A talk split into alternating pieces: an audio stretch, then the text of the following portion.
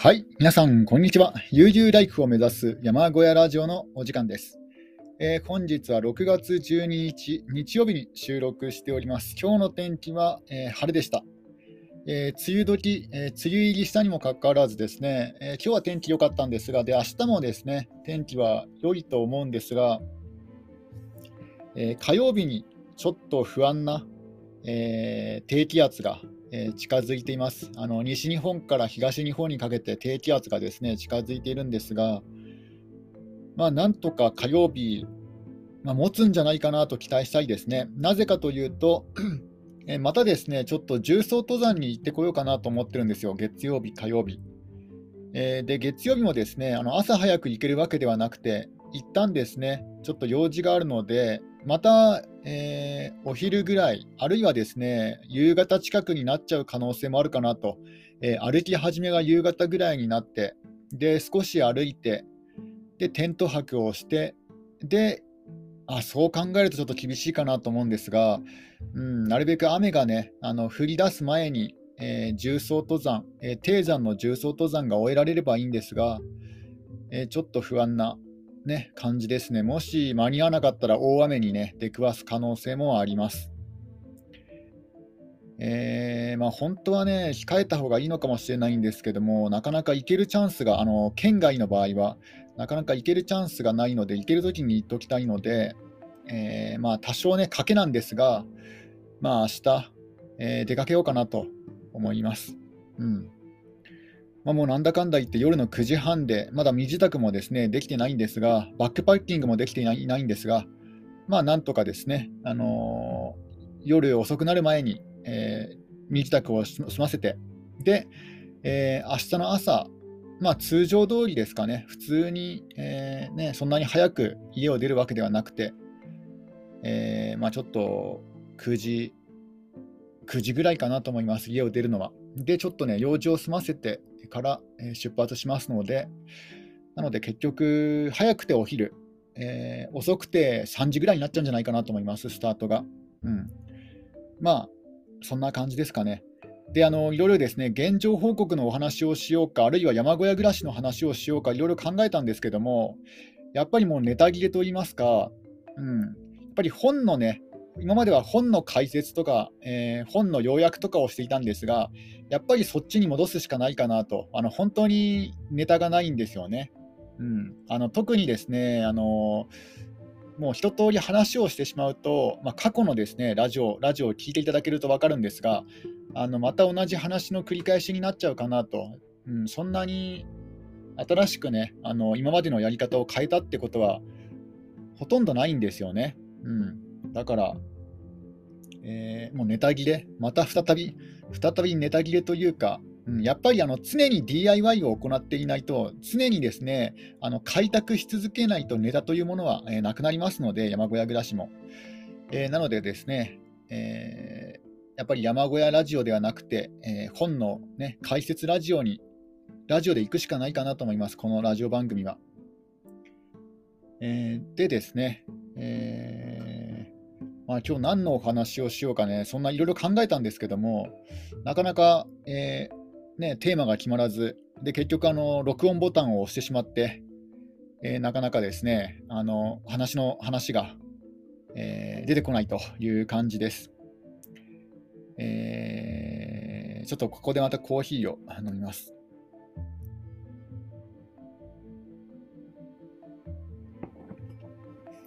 まあ、またね、自分語りになってしまうんですが、結局あの、ネタが尽きると自分語りになってしまうんですが、えー、最近アウトドアをですねよくするようになりました。えー、まあ、これはですね、なんで、えー、なんでですねあのアウトドアを、えするようになったかというと、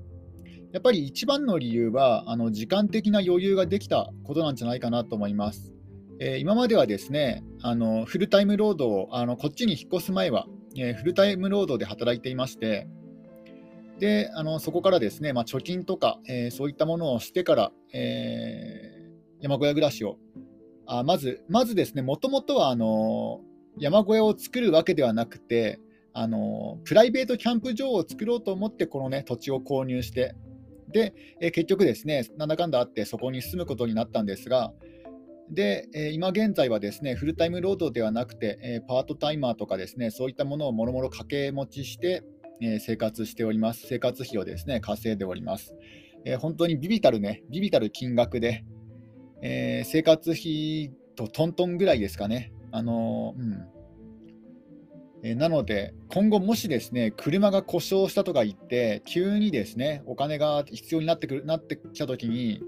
えー、そんなにですね、貯金がないので、そうなるとちょっと厳しいかなと思います。だから本当はこうアウトドアグッズなんて買わずにね、そっちの方のね、あの生活防衛資金を貯める方が先決だとは思うんですけども、うん、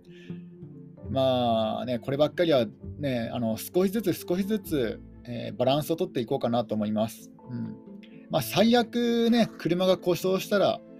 えー、バイクあ、バイクというか原付ですね、あの自分、原付2種の免許を持っていないので、50cc バイクになってしまうんですが、まあ、もし最悪、今乗っている車が故障した場合、あの故障して修理修理に出すのが、ね、ものすごく高くなる場合は、えー、もう車はですね、あのー、ねやめてしまって、えー、50cc バイクに切り替えるしかないかなと思います、今の貯金で考えると。えー、まあ、車買うにも、あ車をですね買うだけじゃなくて、車は維持費がかかりますので、えー、そうなるとですね 50cc バイクとなると、えー、買うものは、うん、やっぱりね、あの一番オーソドックスな、えスーパーカブか、あるいはクロ,、まあ、クロスカブ高いんですよね。スーパーカブかクロスカブか、あるいは、えまあ、もちろん中古ですね。えあるいはですね、あのジャイロ、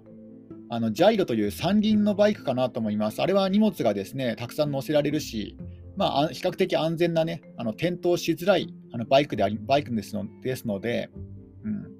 であの原付2種の免許を持って、あ原付2種の免許を取って、あの、原付の、なんていうんですか、あの、125cc とかですね、そういう大きな排気量の原付に乗るのもありなんですけども、えー、10万円ぐらいかかるんですよね。その免許を取るだけで10万円かかるんですよ。うん、そこも悩ましいですよね。で、そんなにですね、あのバイクが好きかど好きかというと、ちょっと分かんないんですよね。あの自分自身、まあ、過去に原付をちょこっとだけね乗ったことあるんですけど、やっぱり怖いんですよね。うん、なので、えー、まあ、車の流れに乗れないから怖いっていうのもあるのかもしれないですけども、やっぱりバイクはちょっと怖いですよね。うん、生身で生身で運転するわけですので、あじゃあここであのバイクの話になったので、まあ、もし、もし万が一、車が壊れて、バイクに、バイクになる、バイク乗りにね、変更するとしたら、どうするかっていうテーマで、え、今回はですね、お話ししたいと思います。でまあ、先ほども言ってしまったんですが、まあ、スーパーカブか、えー、クロスカブか、あとはジャイロですね。あのジャイロキャノピーという屋根付きではなくて、なぜジャイロかというとですね、えー、以前、ジャイロキャノピーに乗ってたんですよ、実は。でも、それは売ってしまったんですけども、こっちに引っ越す前にですね、売ってしまったんですけども、もう売る前から全然乗らなかったんですよね。あの購入して、えー、ヤフオクで購入したんですけども、えー、購入して最初の最初の1ヶ月ぐらいしかまともに乗ってなかったんですよね。いや、まともにでも乗ってないですね。本当に近所をですね、ちょこっと運転したぐらいで、だから全然原付運転しなかったんですよ。えー、まずなんでね、原付運転しなかったというと、やっぱり怖いんですよね。あの交通量が少ない道だったらいいんですけども、あのたまたま前住んでいたところは目の前がね国道だったんですよね。だからどうしても国道に出なくちゃいけないんですよ。えー、なので、その国道がね、すごい怖かったんですよね。結構ね、みんなね、50キロ以上出すから、他の車も。だから、その流れに乗れなくて怖かった。で、あるあの車もですね追い越しがで、なかなか追い越しができない、ね、道だったので、えー、追い越ししようとすると対向車で結構車の流れもね結構多かったんですよ。だから追い越しあのあまずですねあの1車線1車線というか片道1車線の国道で、えー、あの前住んでいた、えーかえ、借家の借家の目の前がですね国道でであの、え、片道1車線のだったので、で交通量もあったので、だからあの後ろの車が自分のね原原付をの抜こうとするとなかなか抜けないんですよね。だから抜けるタイミングに猛スピードで抜くから結構怖いんですよ。怖かったんですよ。で大型トラックもねよく通る通る道だったので、だからそういうこともあってあのなかなかねあの原付に乗らなかったってこともありますね。えただ、今現在住んでるところはですね、非常にあの車が、まあ、あの少なくはないか、決して少なくはないですけども、うん、だけど、あの国道とかに比べれば全然少ないし、えー、あとはですね、道もあのいくつかあるんですよね、道というか、なんていうんですか、その、えー、抜け道っていうんですかね、あの主要な道路ではなくて、そこからですね、抜ける、抜けられるような、えー、ね、道があるので、だから今の方が原付運転しやすいかなと思います、もしね、あの買った場合は。で、えー、なぜですね、あのジャイロキャノピーではなくて、ジャイロを買おうかとすると、結局、ジャイロキャノピーを持っていても、あの原付で出かけるときって晴れの日を狙って出かけるんですよね。えー、雨の日にわざわざ出かけるようなことはなかったので、だから結局、じゃ結局屋根付きのジャイロキャノピーを買おうが、屋根屋根なしのジャイロを買おうが、結局変わんなか変わんないんですよ。あのジャイロキャノピーもですねあの多少の雨だったら運転できますけどもや、やっぱり怖いんですよね。本当に小雨程度ですかね。あの こっちもスピードを出して運転するわけですので、あの普通の雨でもですね結構この、なんだ、ジャイロ、あまずジャイロキャノピーというのは、あの前面からですね屋根がつながっているような、えー、そういったバイクでして、なんか守られてる感はあるんですけども、まあ、結局、雨が降るとですねあの前がなんかアクリル板みたいになってるんですけど見えない見えにくくなるんですよね。えー、なので結局ね、そういうこともあったし、あとは夏暑いんですよ。あのジャイロキャノピーって風が抜けないので。だから、なんか原付に乗っている爽やかさを感じることができなかったっていうのもありますね。あとは重い重いのもあるし、あの屋根がですね、結構邪魔なんですよね。例えば軽トラックであれば乗せることができるんですけども、あの軽バンとかには絶対乗りませんからね、屋根が高いから。だから軽バンとかに乗るこ乗せることを考えたら、まあ、スーパーカブとかになると思うんですけども、ジャイロはどうなんですかね、あの屋根なしのジャイロは軽トラあ軽バンに乗るんですかね、ちょっと検索してみる見ますか、ジャイロ、あの軽バン。軽バンに乗るんだったら、ゆくゆくのことを考えたら結構ね、嬉しいんですけども、あれ？けあれ？検索がどっか行っちゃった？こっちか。えっ、ー、とですね、トランポって言うんですけども、あの、軽バンとかですね、あとはハイエースとかね、そういう車にバイクを積む積むことをトランポって言うんですけども、えー、果たしてジャイロはトランプをできるのかどうか。えー、っと、書いてないかな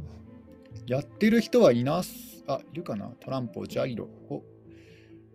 あんまりですね、ジャイロという車を乗せる人もいないと思うんですが、えー、まあ、二輪のね、二輪のオートバイであったら、あの軽バンにはね、余裕で乗る予想なんですが、ジャイロの場合は、一応乗ることは乗りそうですね。ところが、あのラダーという、あの、なんだ、車の後部座席にバイクを乗せるために、こう、なんだろう、あのスロープというかですね、まあ、スロープ状のものあの、金属のスロープ状のようなものがあって、それをラダーっていうんですけども、これがですね、あの三輪ですので、ジャイロは。だから普通のラダーだとなかなか乗せづらいと。なので少し加工しなくちゃいけないと。ただ、そのスロープさえできれば、ジャイロを詰め込んでいるあの人はいます。なので、軽バンでも十分いけますね。うんなので、おそらくですね、あの自分がもしあの車が故障してしまったら、えー、スーパーカブか、えー、なんだっけ、なんだっけな、クロスカブか、あとはあのジャイロかのこの3択になるんじゃないかなと思います。うん、どれに乗るかは、買い物とかを考えたらジャイロがいいのかもしれないですけども、ジャイロって全然スピード出ないんですよね。だから、どうかな、クロス、でもクロスカブの中古ってどのくらいするんですかね。あの理想はクロスカブなんですが、クロスカブのあの大きいやつ、110cc でしたっけ ?125 だったかな。えー、クロスカブの中古は、えー、っと、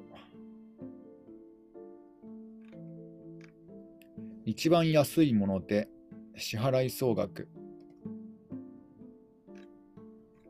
20万以上しますね。うん。20万以上するのはちょっとでかいですね。あしかもこれ 110cc なので、あのプラス10万円で免許を取る必要があるんですよ。だから結局30万円以上はしちゃいますね。えー、じゃあスーパーカブかな、やっぱり。えっ、ー、と、スーパーカブだと、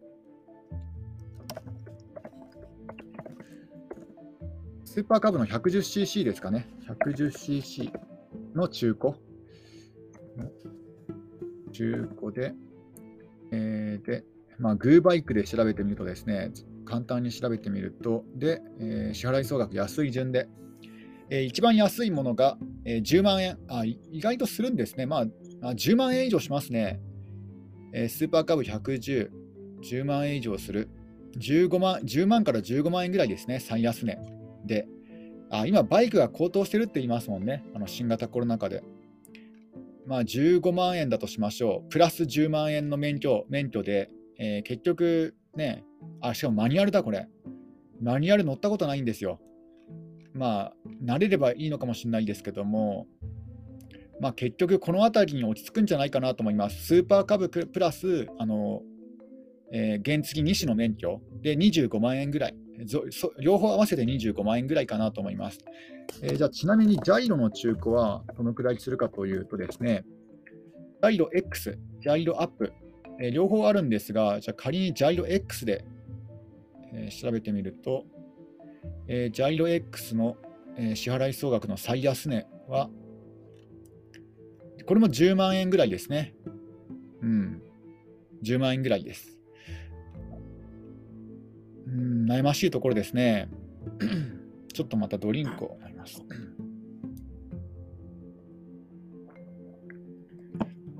このジャイロアップというのもありまして、このジャイロアップは何なんですかね？何がアップしたのか。えー、ジャイロアップ。ジャイロアップ。110cc なんですかね。あ、でも 50cc って書いてありますね。まあ、おそらくジャイロの、えー、上位種、上位互換だと思いますけども、これもね、15万から、あ、いや、10万、10万から15万、まあ、あるいは20万、25万とかですね。あ、結構かっこいいのもあったぞ。ジャイロ、あ、でも50万、45万もしますね。これダメだ。えー、っと、支払い総額で一番安いジャイロアップは、えやっぱり10万円ぐらいしちゃいますね。うん。まあ、まあ、スーパー株かジャイロ。スーパー株110かジャイロ X50cc のどっちかになるんじゃないかなと思います。えー、まあ、ね、そうなると雨の日の運転が難しいですので、じゃあちょっとここであの軽バンのね、最安値、えー、ハイゼットカーゴ、ハイゼットカーゴの中古を、えー、ざっくりと、えー、例えばグーネットで調べると最安値いくらぐらいかなと。あ、でも四駆じゃないとダメなんですよね。自分の場合は四駆じゃないといけませんので、えー、山が山に住んでいるし、なおかつ雪もね、深いですので、えー、最安値、支払い総額最安値はあ、10万ぐらいから買えるんですね、15万とか。あ、じゃあやっぱりあのハイゼットカーゴとか軽バン、ね、20万ぐらいの軽バンになるのかもしれないですね。うん。まあ、もし車が壊れたら、次は軽バンかなと思います。ちょっとハイゼットデッキ版ってあの結構マニアックなので、なかなか出玉が少なくて、ちょっと高いんですよ。割高なんですよ。なので、今乗ってる車が壊れたら、まあ、20万円ぐらいの、えー、軽バンを買うんじゃないかなと思います。うん。ちょっとここでコーヒーを飲みます。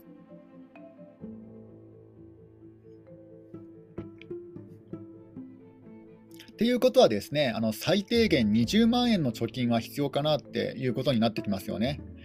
えー、だから、ね、こんなアウトドアで、ね、あの、お金を浪費している場合じゃないんですけども、本来は。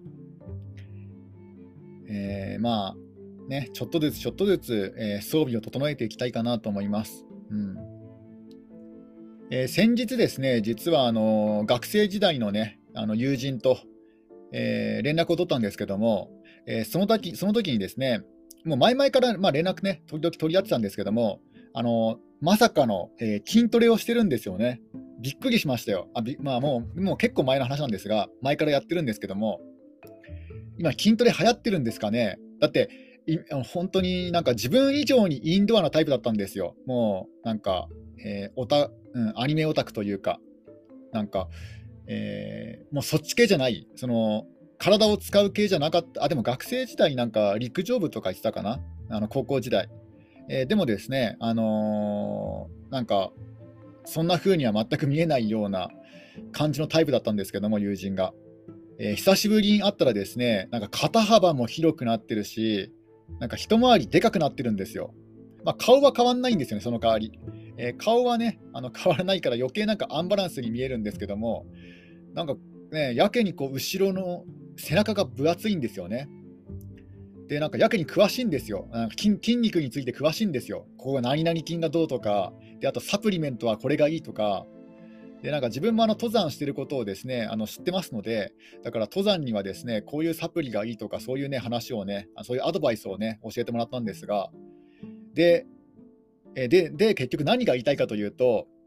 え毎月1万5000円ぐらい、その肉体の強化に、その筋トレに使ってるっていうんですよね。そのサプリメント、あサプリメントプラス、あのー、なんだっけな、あれです。あの、あれです。あれです。自分が買わないからね、名称を覚えないんですよ。あの、あれですよ。あの、筋トレといえばあれですよね。なんだっけな、名前が出てこないな。サプリじゃなくて、あれですよね。あの、筋肉を増強するやつ。ねあれですよ。な、なんだっけな、こういうの。なんて言うんでしたっけ？あの、筋肉を増強するやつ。サプリじゃなくて、プロテインですね。あ、プロテインです、プロテイン。えー、プロテインとあのサプリメントで、えー、1万円で、事務代が5000円で、毎月1万5000円かかってるって言うんですよね。それでも、それもびっくりですよね。え、毎月1万5000円ね、その筋トレに使ってるんだって思うと、ね、やっぱりこういうまあ、自分はセミリタイアしてるわけ、まあ、セミリタイアしてるわけではないんですけども、まあ、こういう節約生活をしてると、え、じゃあ逆に、ジムに通わずにね、そういうプロテイン買わなかったら、毎月1万5000円貯まっていくわけじゃないですか。ね、毎月1万5000円積み立て NISA できるわけじゃないですか。ね、そういうふうになんか考えちゃうようになっちゃいましたね。うん。まあでも、健康にね、気を使うのはすごい大事ですので、まあ、そんなね、感じなんですよ。えー、なので、えー、まあ、ドーピングというかね、まあ、あれか、プロテインはドーピングと言わないのかもしれないですけども、まあ、そういうね、あの肉体改造系の薬を使ってるんですよね。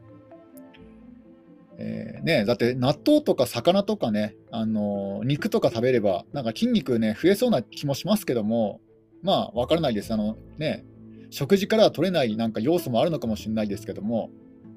まあ、そんな感じで、えー、久久しぶりにですねあの友人と連絡を取ったら、なんかそういうね、もうサプリメントとか、えー、プロテインとププロテインとか、えー、筋肉のね話とかでした。びっくりしましたね。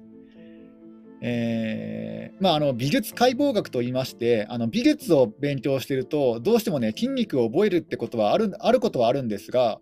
まあ、それ以上に筋肉に詳しくてびっくりしましたね。ちょっとここでドリンクを飲みます。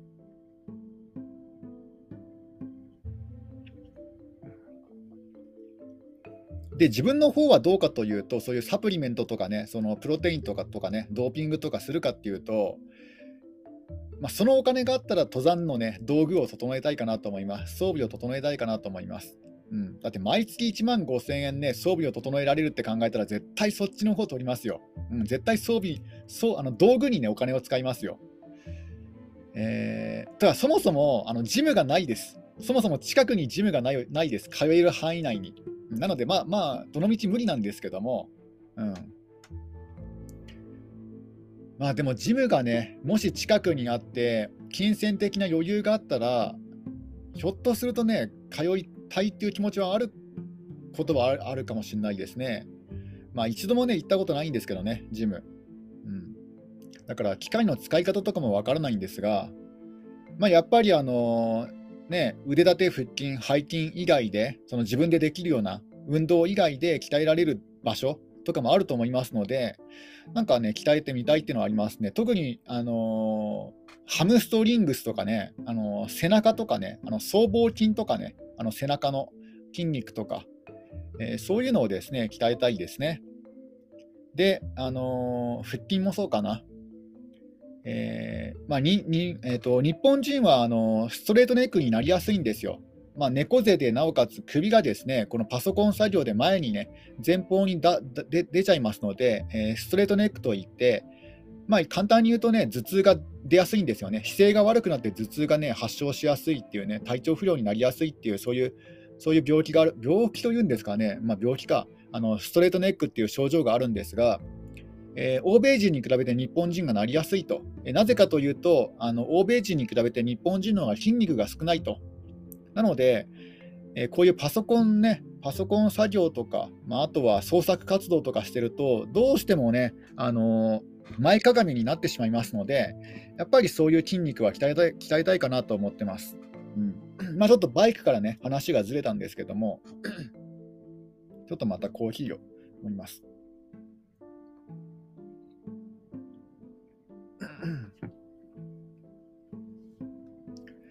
まあ、ただ、バイクになると、車をやめてバイクになるとなる、バイクにするとなると、まあ、車中泊は当然できなくなりますので、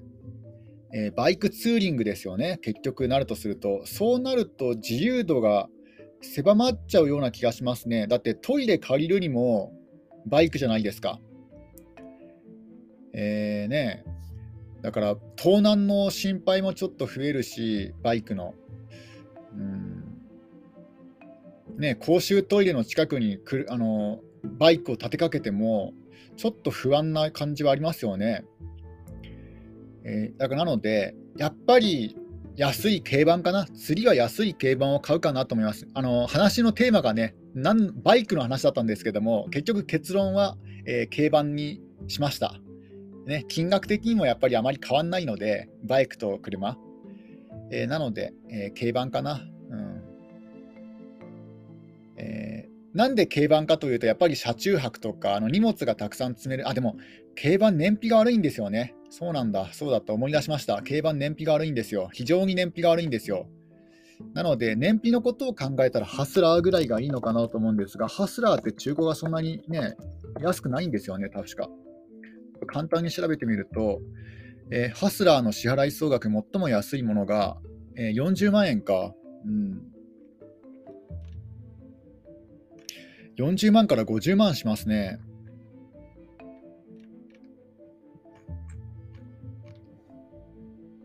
まあでも燃費のことを考えたら、ハスラーの方がいいのかなと思います。一応、車中泊もありますし、車中泊のね、あのいろんなアイテムもね、結構売ってるんですよ、ハスラーだと。だから、えー、N 版はどうかというと、あの N 版というですね燃費のいい軽バンがあるんですけども、N 版はね、どうどうしてダメかというと、あのそこが低いんですよ。あの低床にあのホンダの車って結構低床にできていて、そこが低いんですよね。で自分の住んでいる山林とか山道をね走ったりとかすると、やっぱりどうあの山道とか雪道とか、やっぱりどうしてもお腹がですね地面に擦れるあのリスクが上がっちゃうんですよね。だからちょっと競馬、あのえー、N 版はちょっと難しいかなと。あの普通にですね、あの道路、ロードを走るのであったら、結構いいと思うんですけども、N 版は。えー、アウトドアで使うとなると、若干ちょっと心もとないかなと、えー、リフトアップしないと難しいかなっていう感じは気持ちしますね。なので、やっぱり最低地上高の高いハスラーがね、今の自分の使い方には一番合ってるんじゃないかなと思います。もちろんあのハスラーだけだと荷物が積めないので、あの Go あの DIY のね、DIY のための、えー、2x4 材とかは積めませんので、なので、ハスラープラスルーフラックかなと思います。もし次買うとなると。うん、ちょっと軽バンはですね、あのハイゼットカーゴとか、えーと、エブリーとか、ちょっとね、やや燃費がね、悪くなるので、で、毎回そんなに荷物積むわけじゃないじゃないですか、結局、あの軽バン買ったとしても。だから、普段使いを考えたら、まあ、ハスラーで十分なんですよね。だから、次買うとなると、ハスラーかなと思います。うん。あ、結局ここに落ち着きましたね。あの、なんかバイクの話からね、競馬の話になって、えー、結局なんだかんだ言ってね、アウトドアに強いハスラーになります。山小屋暮らししてますからね。えー、燃費と、えー、最低限の積載量、そして、え車中泊できる、まあ、このね、全部の条件考えると、やっぱりハスラーかなっていうね、感じですね。現段階では、えそうです。えーまあ、今日もですね、あの数少ないネタの中から、えー、ようやくテーマを決めて、え、こういうぐだぐだと話して話をしてしまったんですが、今日はこれで終わりにします。